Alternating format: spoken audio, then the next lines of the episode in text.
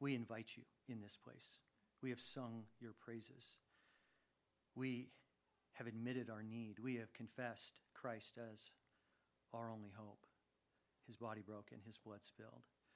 So now, Lord, as a redeemed people, come, grant us wisdom to know how to live in this day. Grant us courage. Grant us grace. Grant us steadfastness. And Lord, this morning, I, I pray, would you give us a glimpse of your greatness? Um, you do your work, Lord. That's what we ask. All for your glory in Christ's name. Amen.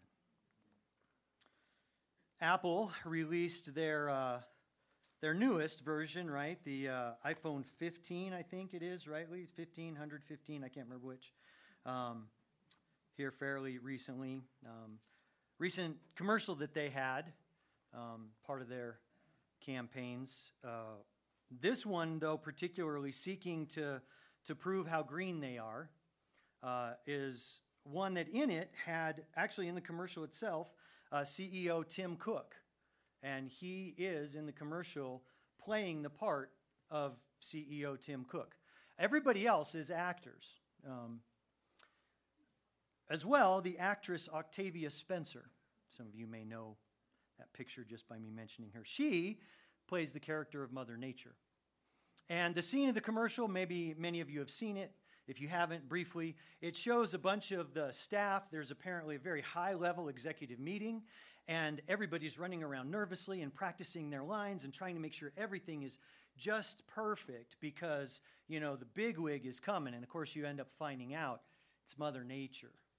Octavia Spencer just appears in the room after some um, dramatics, and she shows up. And so Tim Cook greets her, and he says, Mother Nature, how is the weather getting in? And Octavia Spencer responds, The weather was, however, I wanted it to be. And then thunder rolls in the background. Hmm. You know, there is one God. There is only one God.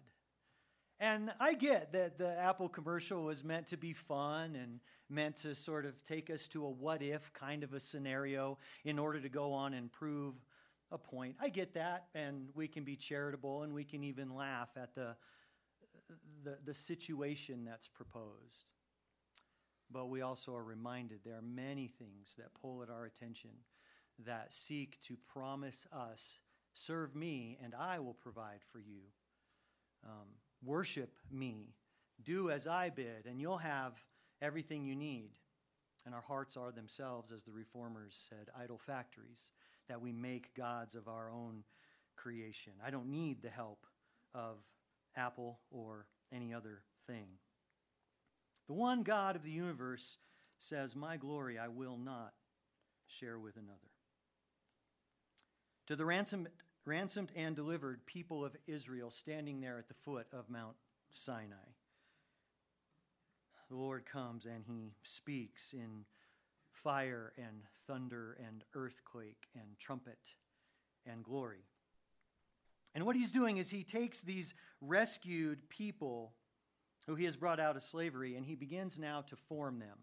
As he, for 18 chapters in our Bibles, and for those many, many days, revealed himself, his name, and his glory to all the earth, now he's going to begin revealing his name and his glory in a different way, not through the miraculous so much as it is just through the humble, just through his people, just by forming them as a people for his name. And there at the foot of Mount Sinai, he's going to give the Ten Commandments. Exodus 20, if you would, just read with me the opening three verses briefly this morning. It says, And then God spoke all these words, saying, I am the Lord your God, who brought you out of the land of Egypt, out of the house of slavery. You shall have no other gods before me. This morning, what I'd like to do is finish laying the groundwork that we began a couple of weeks ago in ramping up to our look at the Ten Commandments and the law, because we'll need these for how we go about embracing the Ten Commandments and to be able to use them and apply them well. And then what I'd like to do this morning is just demonstrate all the groundwork that we're going to lay today or finish laying today. I want to just demonstrate how it's going to work by tackling just that first commandments. You shall have no other gods before me. All right, here's what I'd like you to do. Go ahead and grab there in your notes um, that page that talks about um, how to interpret and apply the law. Okay? Flip it over to that side. So I'm going to spend a, a, a, little while here. I'm just giving you a heads up. This is going to be a little bit instruction heavy, and I apologize up front. You probably would expect nothing else from me. Um, but I think along the way, it'll prove more than worth the labors that we will put in. Here's where I want to start. Actually, on that page, it says how to interpret and apply the law. At the bottom, I want you to look at the three parts of the law. I mentioned this last week because we're going to have three parts and three uses, and I don't want you to get confused between them because we have a civil part of the law, and then we're going to see a civil use of the law. And so I want you to see them side by side so you can remember, oh, yeah, that's a different kind of a thing. So the three parts of the law, so you can see the different aspects, is that the law, as God gave all his rules to the nation, and even gives his commands and rules for his people today, can be broken down into three big pieces the moral, the civil, and the ceremonial. And simply put, the bottom line is the civil and the ceremonial, as given to the nation of Israel, no longer apply to God's people today. Only the moral law, his eternal righteous standard, and even the way in which it applies might apply slightly differently than the way it did for them. All right, so good enough. You see it. Flip to the other side now. Let's talk about the threefold use of the law.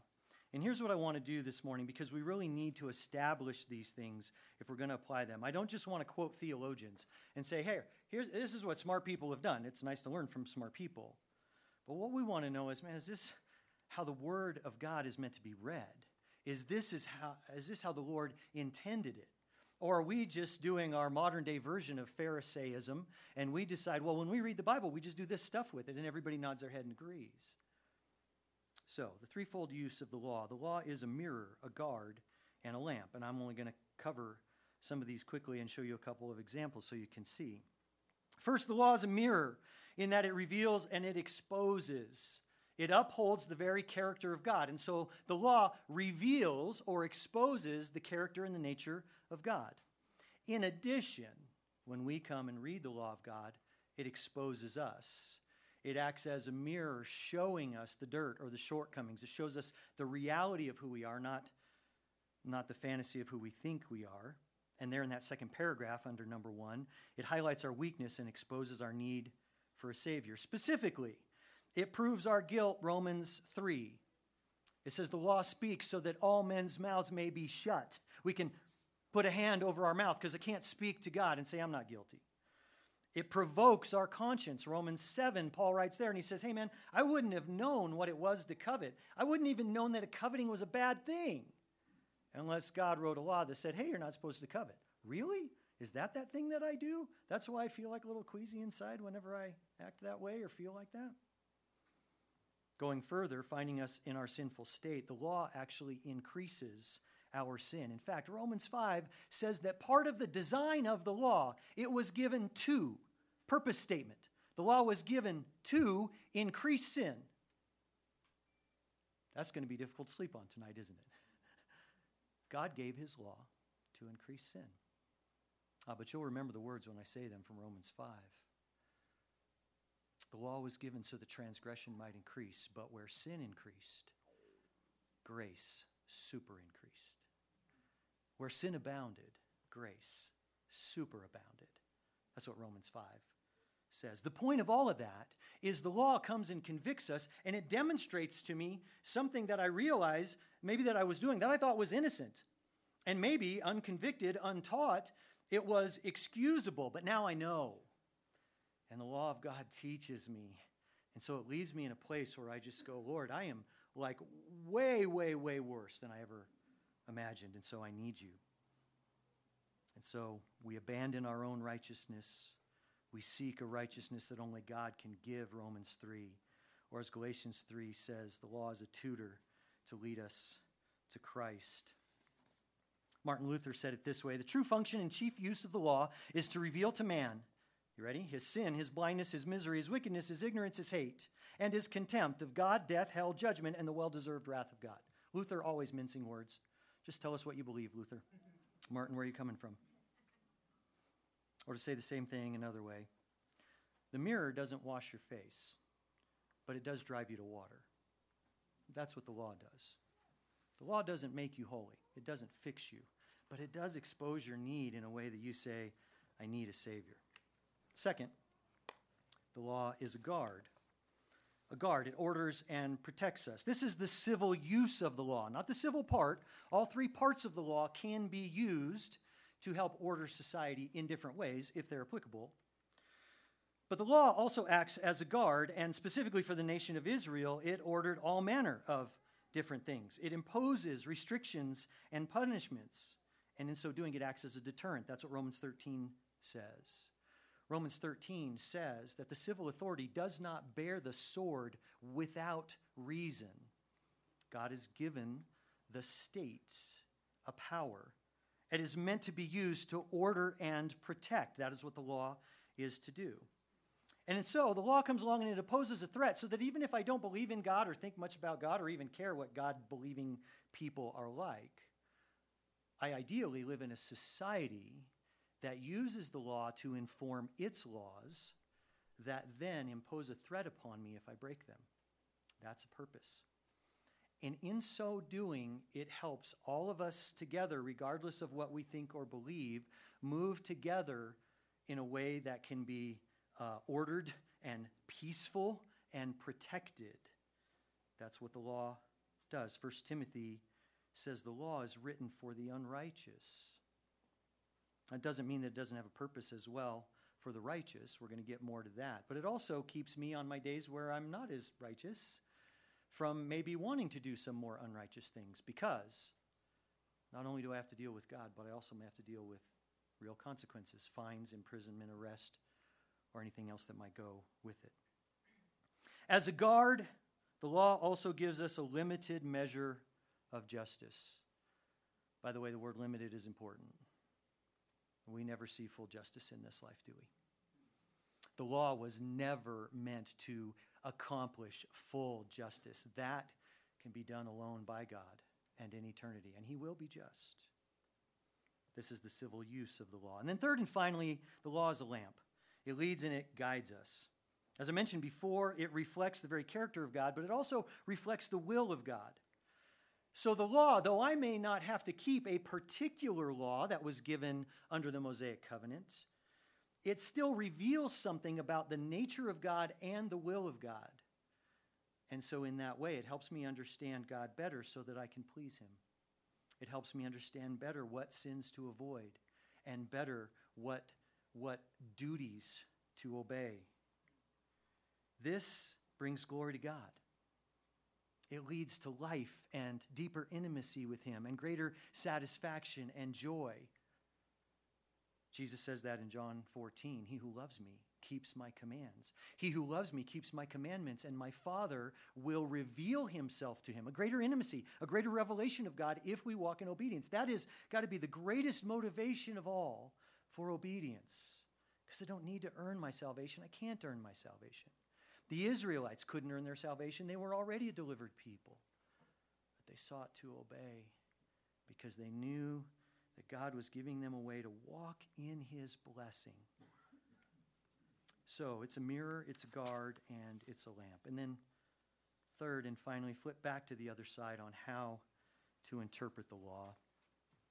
Because this is going to be one of the things, particularly, we will do as we go through. I want you to notice a right understanding when we read commands in the law in the Old Testament, and even by principle the same commands, laws given to us in the New Testament, that those laws should be applied in at least three ways. In fact, in stuff that I was reading this week, there are about six or seven things I could have put here, but we're just going to stick with the three most important. First, the law is internal and external. Second, it's positive and negative.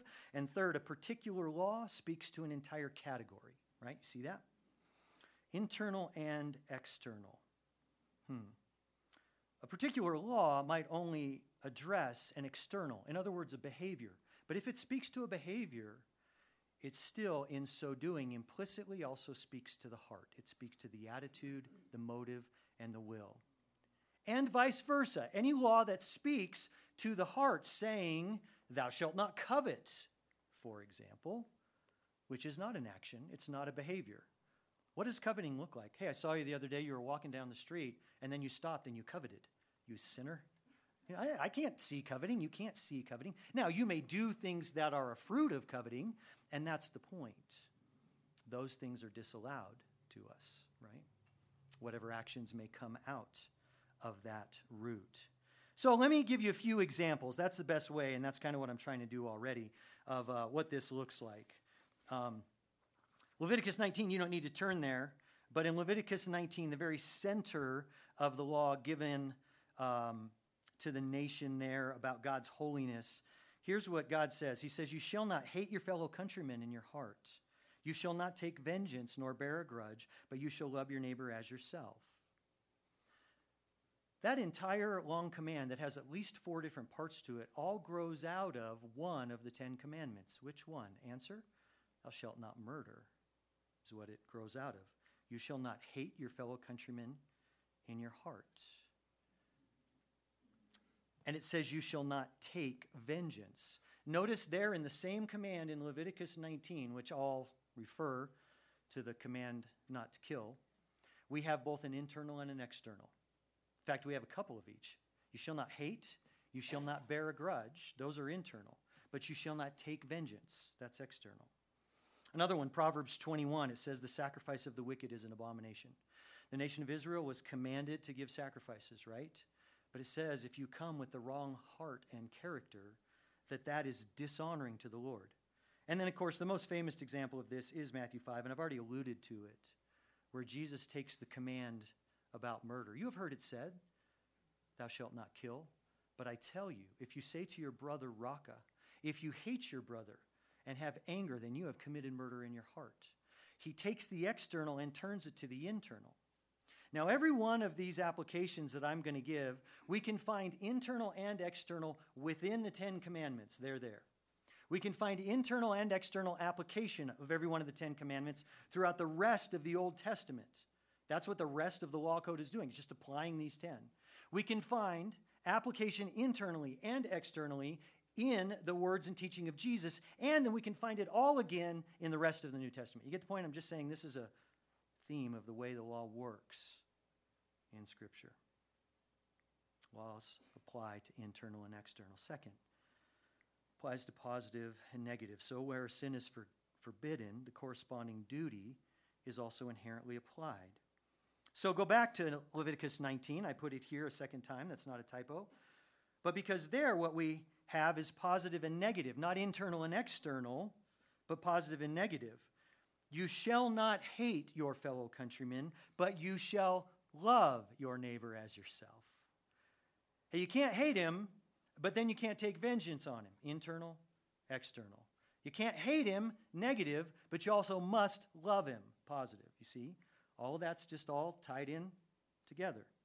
I think the classic example of this in the New Testament is in Ephesians 4:28. And in fact, this is a beautiful picture of the power of the gospel to transform a life. Ephesians 4:28 says this, "Let the thief no longer steal." You would think, okay, well, what's going to happen after that? Um, but instead, he should be, uh, I don't know, um, uh, peaceful. He, he should be uh, happy with what he has right? That's what you would expect. That's not what the law requires. The law, thou shalt not steal, requires a positive, rightly understood, fully understood.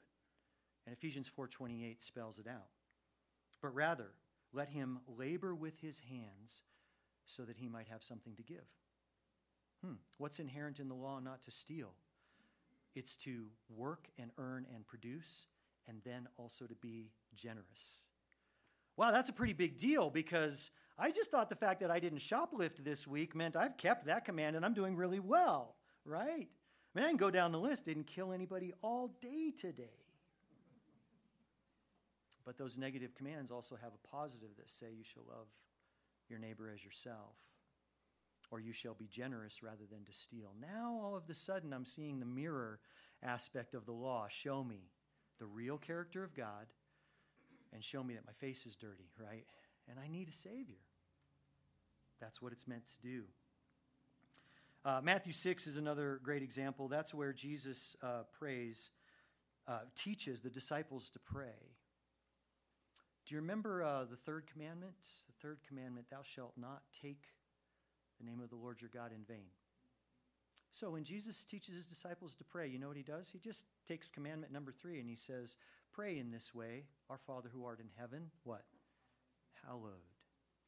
You see, that's the positive of the negative of not taking his name in vain. And so it is throughout. It, we can multiply many, many examples, right? Third, internal, external, positive, negative. Finally, particular, and then full category. So, a specific prohibition or obligation also can stand for other sins or duties related to it. I'm not saying that every single time one thing appears that we immediately have to assume everything else can just be freighted into that passage. No. I'm just saying, in the context of all of Scripture, it's super easy to just take a law and say, Thou shalt not murder. I'm doing well. But the rest of the law tells us this is what that really means. So, as I stand before God and as I take his word into my heart. I come to him and I say, you know what? The, the commandment not to just do this one thing meets so much else as well. So, anything else in the same category, whether those might be of a related kind or might either be a root of it or a fruit of it. So, again, examples murder. Well, the command, thou shalt not murder, inherently also prohibits assault, injuring others, domestic violence, abuse of any kind. It prohibits whatever might lead to murder, right? Such as fits of anger, criminal negligence that could lead to a person's death, right? We have all kinds of laws about that stuff, good or bad, but it's in principle a right part. Reckless driving is criminal. Why? Because thou shalt not murder, and all other kinds of violence and other things. Um, we see this just even in the law code there in the Old Testament in Exodus 23. Uh, the command, thou shalt not steal, is extended. It's one of those great places where it says, if you see your neighbor's animal wandering off, you are to go take the animal and return it to him. Or if you see your neighbor's beast trapped under a load, you are to free that animal. You are to rescue it or fallen in a pit or any of those things, right? Although, actually, you probably don't have Exodus 23 memorized, and I sure wouldn't, but I actually misquoted it for you. Because actually, every one of those laws I just mentioned, they aren't laws of what you're supposed to do for your neighbor, they're what you're supposed to do for your enemy. If you see your enemy's beast wandering or trapped or fallen in a pit or anything else, this is what you are to do for them. Well, that's part and parcel with thou shalt not murder. That's what it means to love your neighbor as yourself. And so this is what the law does throughout. I think my favorite example of this is uh, Matthew 19. Uh, and I, uh, Molly and I got opportunity as I was off here a couple of weeks ago, and we were visiting another church, and uh, the passage was from Matthew 19. This is the rich young ruler. This is such a great example. Remember when he comes to Christ, and he says to him, "What must I do to inherit eternal life?" And the Lord says, "Well, you know, it's pretty easy. Just keep the law, man." Which, by the way, immediately a trap, right? Every good Israelite knows the law was never given to save anybody. If you're a good Israelite, Pharisees got off track. This guy's too Pharisaical, and Jesus knows it. But he's like, cool, I'm going to give you the answer that you think is the right answer, and then I'm going to see what you do with it. And Jesus is leading him down the path, right? So you keep the law. He says, You know the law, thou shalt not murder, thou shalt not steal. And he quotes all of the one another commands of the law of God, of the Ten Commandments, right? Except for one. He leaves one off. And then he waits. And the young man says, Well, I've kept all of those. And I imagine Jesus nodding his head and going, Yeah, I know you think you've kept all of those. He said, Well, you know, you're doing pretty good. All right, hey, it's been great. Oh, yeah, hey, one more thing before I go. Um, hey, sell everything you have, give it to the poor, and come follow me. And you remember how it ends. It says the man went away sad. Why? Because Jesus was hitting him where he knew his heart lie. And where was it? The one command that he did not repeat was, Thou shalt not covet. And he left it out there because he said, You know what? Let's just see. You think you kept all the law? Let's bring you back to this one. You are so tied to your stuff. You are so lustful for things, young man, that it has become your God. And so, what is he doing there? He is taking that one command, thou shalt not covet, And he is turning it into an entire category, and he's also doing the negative positive thing at the same time. Go, sell, and give it all, and trust me entirely. Well, you get the point. These are three things that as we walk through Scripture and we come to the law of God. Now, this might seem overwhelming, and in fact, it can be. But that's okay because anytime I read the Bible, my goal is not necessarily to, entire, to apply the entire Bible to myself today, but I do want us to see how to put it rightly in context because I think the law is given for our good. I believe, and in fact I know, because God said, the nation of Israel believed that the law was given for its good. And God Himself said, This is your life. This is how you hold fast to me, walk in life, and provide possession of the land, and reveal me to the world. The law is good. So, back to your blank notes. I'm going to let you write in your outline because I don't know how big you want to write or how many notes you want to take, so I didn't even try. For the sake of our time this morning, with the few minutes we have left, we're just going to look at just this first command. Exodus 20, verse 3, now that we've laid a foundation. You shall have no other gods before me. First, I want you to note that the law is good. I could quote the verses for you when God says He gives it uh, for their good um, and, and, other things like that. But if you'll indulge me to allow me that, um, let's just consider then how we might apply that, and that might be the case. How is you shall have no other gods a command, a requirement that is exceedingly good? Well, answer it's because we know that every one of us serves masters, don't we? We all have gods. I talked about that a couple weeks ago, in fact. Everyone who sins is a slave to sin. Everyone will be a master either to idols of our own making or to the master, the Lord our God. And here's the thing every other idol, every other master ultimately will lie and steal and enslave. This command is God's provision.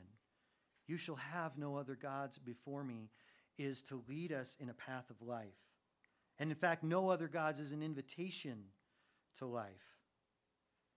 You remember what Jesus says about the thief, John 10?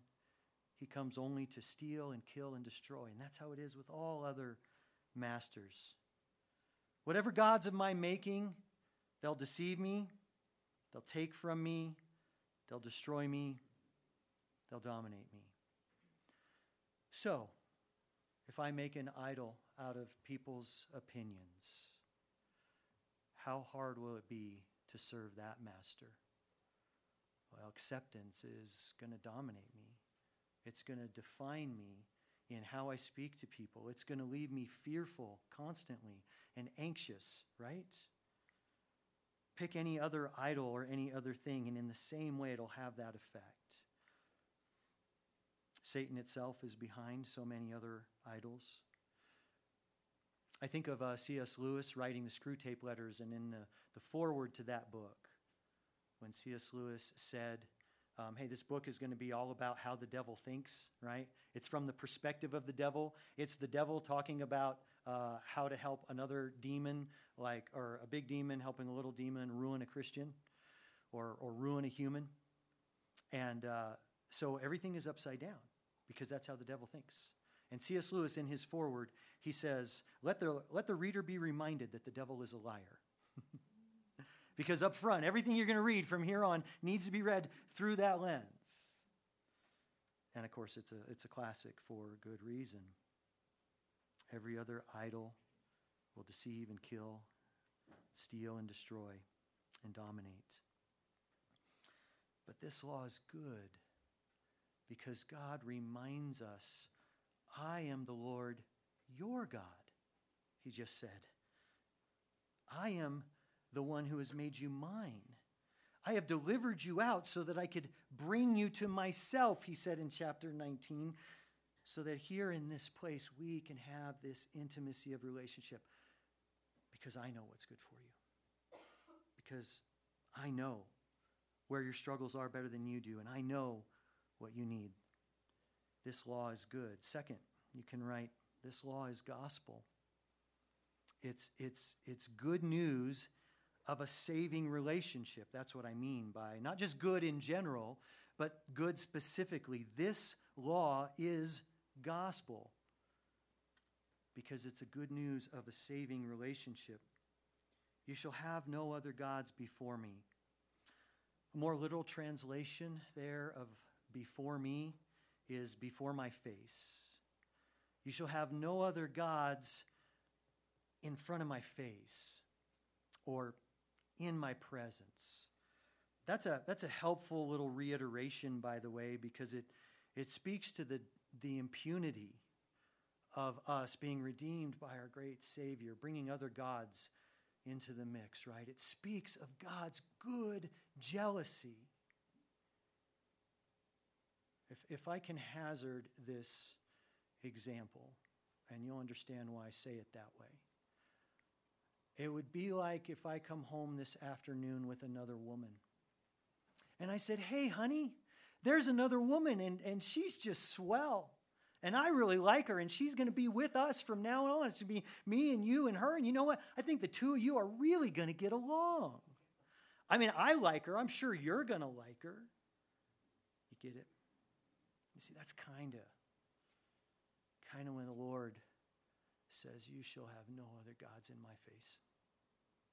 You are in my presence. This is intimate.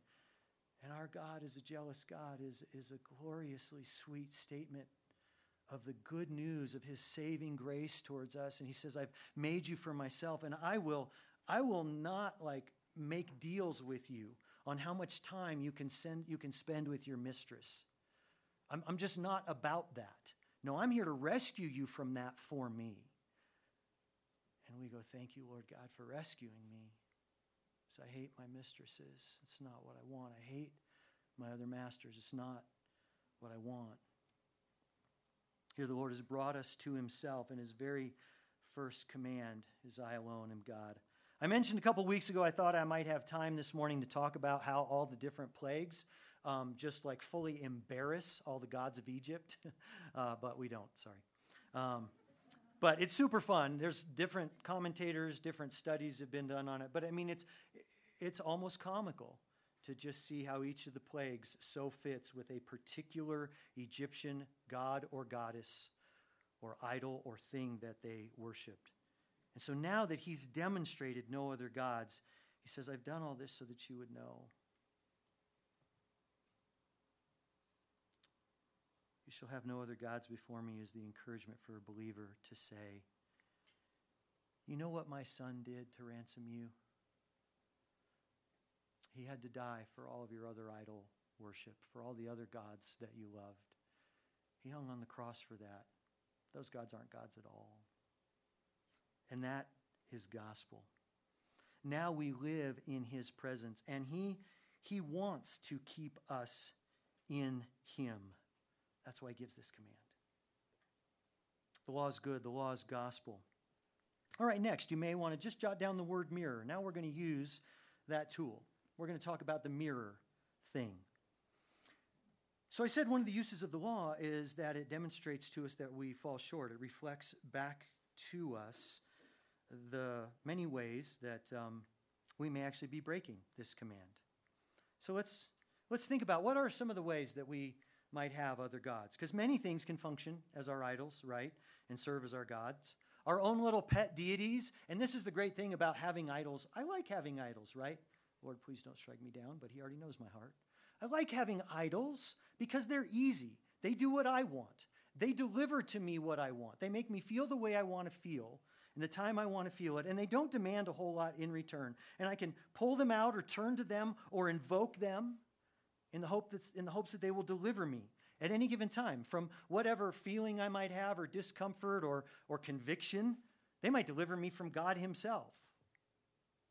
Scary. But they can't. Our gods can be our, our happy places. Now, hear me out, right? It's not that it's wrong for us to go to a happy place. It's just that the happy place should point us back to God and we should worship Him alone. That's great. Everything else is meant to point back to Him and worship Him alone. But let me just give you a laundry list, all right, just for fun. And some of these I'll um, mention some of what Scripture says. No other God. So, for example, not food. That can't be our God. Food is meant to be enjoyed as an act of worship to the Lord. But when food becomes my happy place that delivers for me that which I demand, then I need to remember Scripture saying the food is for stomach and the stomach is for food, but God will destroy them both because I'll have no other gods. What about drink? It can deliver me to a happy place. But Ephesians says, don't be drunk with wine, but be filled with the Spirit. What about sex? Adultery is idolatry, it's the worship of another God. Scripture says, no immoral or adulterous person will inherit the kingdom of God. So that can't be the place that I go, either physically with my body or in my thinking. How about money? You cannot serve both God and mammon, Scripture says, right? How hard it is for the rich to enter the kingdom of God, he says. How about possessions? Not just money, not fungible stuff, but just stuff stuff. I like just going out and hanging in my garage and looking at all the cool things, right, that are there. Christ says, What profit is it for a man if he gains the whole world and yet loses his soul? He tells the story of the man who stores up all things in barns, but he says, You fool, you think you have great riches preserved for many days to come, and yet tonight your soul will be demanded of you. No other gods, not possessions, not power. 1 Corinthians 1 God uses the weak things of the world to confound the wise. What about fame or popularity? Ecclesiastes, the wise teacher there, speaks of the wise man through his wisdom who delivered the village from a marching army. And then he goes on to say, But that man was forgotten, even though he was the hero. Well, golly, if he could be forgotten, I think there's a fairly good chance that I will be, and very soon. What about intelligence or skill or knowledge? Good things in and of themselves, but they can't be God's because, again, the Lord says, as Paul writes, that God chooses the weak and the foolish things of the world. What about wisdom itself? Just being wise. I want to be wise. Wise is good, but wisdom can't deliver. What about our children? I dig my children. I'm grateful to God for our children. You love your children. Jesus says, I came to bring a sword. I'll turn a father against a daughter, a mother in law against a son in law. I tell you the truth that a man's enemies will be the members of his own household, Christ says, because he will not have any other gods before him, right? What about religion itself? Well, the Colossians uh, like to use these phrases of do not touch, do not handle. And he says that is not going to deliver you to life. All your religious rules. What about good things like health and exercise and personal discipline? Yeah, Timothy, as Paul writes to him, is encouraged. Physical training is of some value, but godliness holds value for all things. Paul also writes, I discipline my body and I make it my slave so that I myself on that day will not be disqualified after I have preached to others. He says, That's the discipline I need. It's spiritual. Diet and nutrition. I don't know. Are, do you think we're a people in America that can sometimes make gods out of our diet? Not us. What about the God of serving? Just being a servant or giving or sacrifice. All good things, all commanded things but ultimately, Jesus will say, Go and sell all you have. Okay, great. You want to see how well that works? Good, then just give everything and then follow me. Where's your God? He says to the rich young ruler. What about sensuality or comfort? Creature comforts. Just making the temperature right and the food and the wine good. Yeah, that's great, man. We just need to worship God with those things. But when those become the thing, Paul writes in Colossians of a people that he says their God is their belly. And, and what they live for is what keeps them comfortable. And we can go on. We could talk about uh, making a God out of nature. We could talk about making a God out of politics and government and a politician. That doesn't happen. We can talk about making a God out of love. Yeah, God is love, but love ain't God. The one who said, I came to bring not peace, but a sword. We can make a God out of our character, out of, out of our integrity, the things that we do well. Look at all the rules that I keep. We can make a God out of our personal peace. And on it goes. You get the point. I haven't even begun to scratch the surface, but we all know full well what it means. These are some of the ways that we fall short. Now, thankfully, you guys have never struggled with any of those things, but I do a lot. And so when I read the law and I see him say, I will have no other gods, Frank, I'm like, I have a lot of gods, Lord. I just have a lot of idols. I have loved other things, my peace and my comfort and my fame, and I love to hear my name spoken well, and just on and on. But Lord, this is for my good, isn't it? Because all those gods are miserable masters. So you get the point. This one single short command. I don't know how many words is it in your translation. Three, four, five, six, seven, eight. Shall have no other gods before me. Man, it uh, it's carrying a lot of freight in the trailer, isn't it? that it's pulling along behind it. Great, we're just getting going. Let's keep going on the mirror positive and negative. Okay, so what we have here um, is a statement of what not to do. So let's talk a little bit about what is prohibited. I've mentioned all these other things that we can make idols out of, but there's another way to think about prohibitions, right? So if we thought of what are other ways we could transgress? We could have other gods. Uh, well, sorcery would count, right? Looking to some sort of magic or incantation or witchcraft, right? Um, that would be seeking something else to take the place of God. Superstition. Now, now, if if like you won the last three basketball games because you rolled up your socks just a certain way, and for the fourth game you want to roll them that way too, great. But at the end of the day, those things have to be put all in their place, right? And, and those little things are just reminders to show us where is my hope? What do I want? And how am I seeking it? I know that was a silly example, but for some it's not. Astrology would be another God replacement. Included in this category, and of course the reformers brought this out often, would be prayer to the saints, right? You can't pray to anybody else. There's only one God. You can't pray to Mary.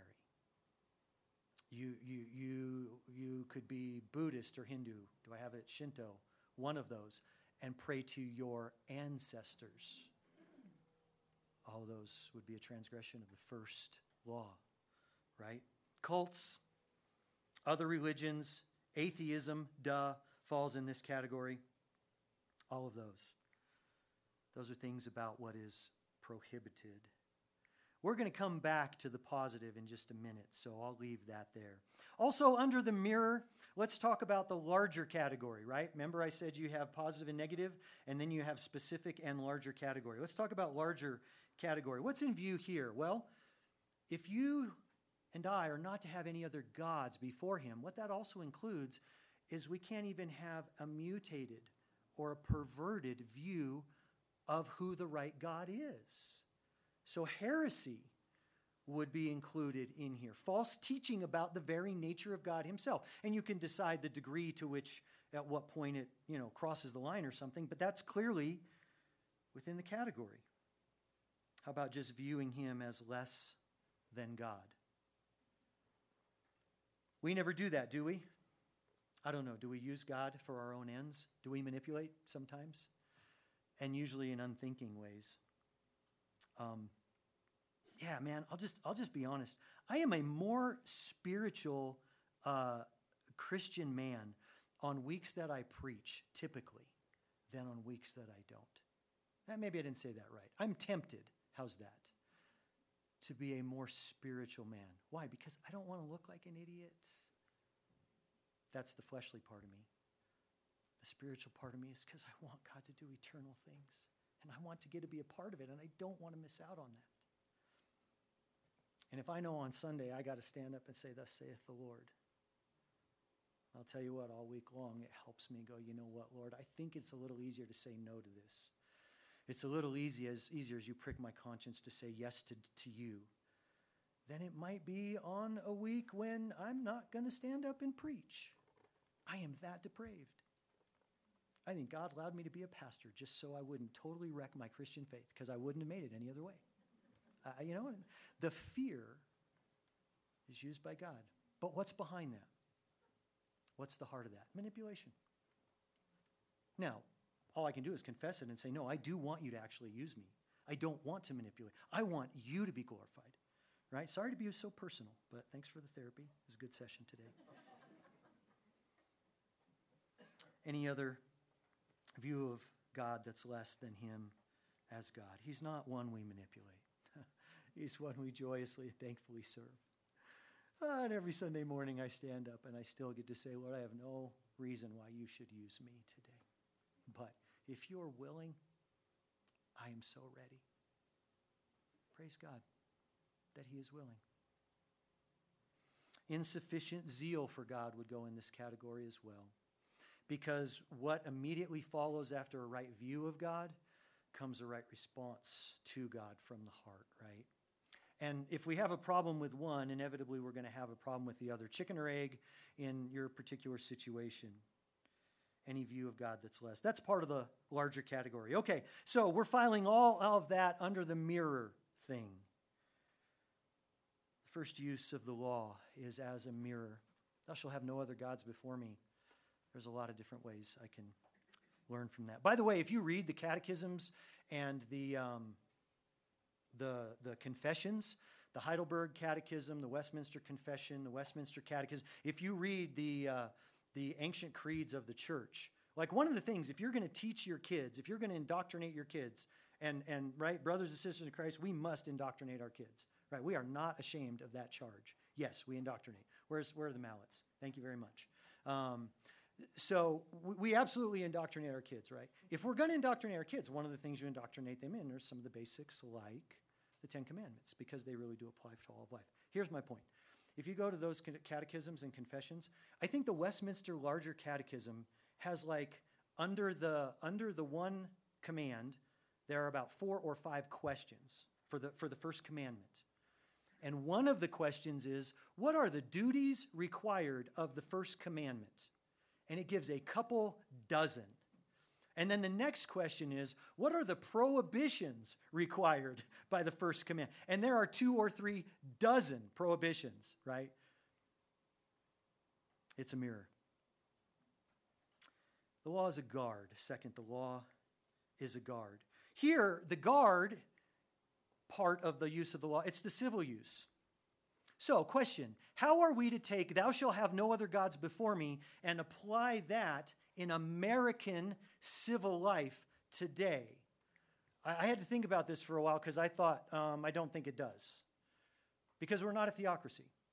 We, we can't command everybody to not have other gods. We could try, but number one, we're not going to get that law passed.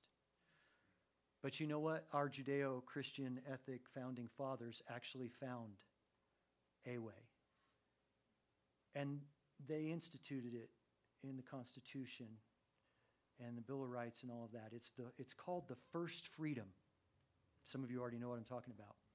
And it's called the first freedom because it's the most important the freedom of religion. The freedom of religion is an application, it's a guard application from the law of the command, you shall have no other gods before me. And what the freedom of, the, of religion allows is that every man must and can obey and submit to his own conscience before God as he understands him. That is a protection and a provision for the sake of the Christian faith. Rightly understood, right? And it's called the first freedom for a while. Now, here's where you guys want me to just go off and vent about freedom of religion, and I should, but time won't allow, and that's not my main point. The point here is notice how it's a guard because it protects the citizens from the tyranny of the state. The state may not take the place of God. Can I get an amen? Yeah, right.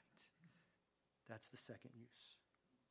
And there may be others. In fact, if you come up with some others, I'd be interested. Shoot me an email or tell me because uh, that was the biggie that I came up with. Third, it's a lamp here is where the law is a guide and it's a lead. It's not just a guide to tell us here's the boundaries. Hey, outside of the boundaries, these are things God doesn't like. Within the boundaries, here's the things that God does like. I, I purposely, and I thought about that, I'm like, I said the lamp is a lead and a guide, but those are the same thing. No, they're not. The guide is to tell us where we can and can't go, should and shouldn't go, but the lead is actually to create in us a thirst and a desire and a motivation to do it. And the law of God has that power, rightly used by the Spirit of God in a submissive heart. At least I hope that that's a little bit of what you're experiencing this morning because all we're doing today is thou shalt have no other gods. But I hope you have a little bit more taste for, for that obedience, a little bit more appetite for that obedience, because that's all we're doing this morning. The reformers, in trying to answer the question, how do we obey, thou shalt have no other gods? How do we live to please him? They come up with four things. I'll give these to you because I think they're very well done. There's not a verse I have for this, but they are a very good list. They said, When it comes to God, there are no others whom you shall adore, trust, invoke, and thanks. Thank. There are four things when it comes to having no other gods. There is no one else or other thing that you shall adore, trust, invoke, or thank. And so here's where I'm going to just leave you with a few thoughts under each of these as you go forward this week, how are you going to let the law be a lamp for you and lead you to, to please God? Do you want that? Well, what will you adore this week? What will you delight in? What will you give fear and reverence to? If you want a simple takeaway, it might be this Today, before you go to bed, or I don't know, you can pick tomorrow, Monday, between your waking and sleeping on Monday, how are you going to delight in God? And, and, and maybe this is a week for uh, a new discipline or, or a new effort. Or maybe it's just starting the morning with that question. I don't know. How will you delight in God? Because He loves you, because He's jealous for you. He says, I, I refuse to, for you to have a mistress. I don't, not only do I not want that for me, but that's easy for me. I can do that to your mistress. But I don't want it for you because I love you. So come and delight in me. See, this negative command has also the positive responsibility to deepen in our love for one another. Can I give a, can I give a parallel that's such a strong biblical parallel? It's, it's the divorce and marriage parallel that we're not supposed to divorce, right? And I know divorces happen. I know many in this congregation, my own family. But here's the point the command to not divorce, rightly understood, is also a duty to delight in our spouse, right? And so, in the same way with the Lord Himself, the command not to cheat on Him with other gods is also a duty to delight in Him. First, adore. You get it. Second, trust. What are you relying on? Um, what are you relying on? I think there's a lot of ways we, we rely on a lot of things and, and they're okay. There's a sense in which I rely on my car. It's not my idol. I just kind of don't have a choice. I could have walked here this morning, um, but I kind of relied on my car. Uh, but there are other things that I rely on that really are, I think, more clearly hard issues. Um, for example, to feel more confident because I know I had a good night's sleep, or to feel less confident and willing to trust God because I didn't. Well, there might be things that it's appropriate to say no to if you haven't had a good night's sleep. But that reminder for me is one to just say, you know what, I, I pretty much calculate, because that's I'm that kind of a guy. I calculate what my resources are and then I make my commitments in light of it. And heaven forbid that God would ask me to do more than what I think I could do. That's making an idol. What do I trust? okay, Lord, I do not have the grace and the strength to do that. But it is so clear that you're telling me to do that. So I'm going to rely on you. I'm not going to have any other gods, Lord. That's what I want. Help me. Third, invoke. Invoke. I know invoke sounds very like cultic. Invoke your gods. But no, that's a good broad term. Whom do we ask? Whom do we request of? Whom do we honor? These are invoking things. Who comes to mind? Um, who do we give credit to? I think that's a good one. Right? Every, every, uh, every good Christian athlete has figured out after they win the big game and they stick a mic in their face that they have to say, I just want to thank my Lord and Savior Jesus Christ, right?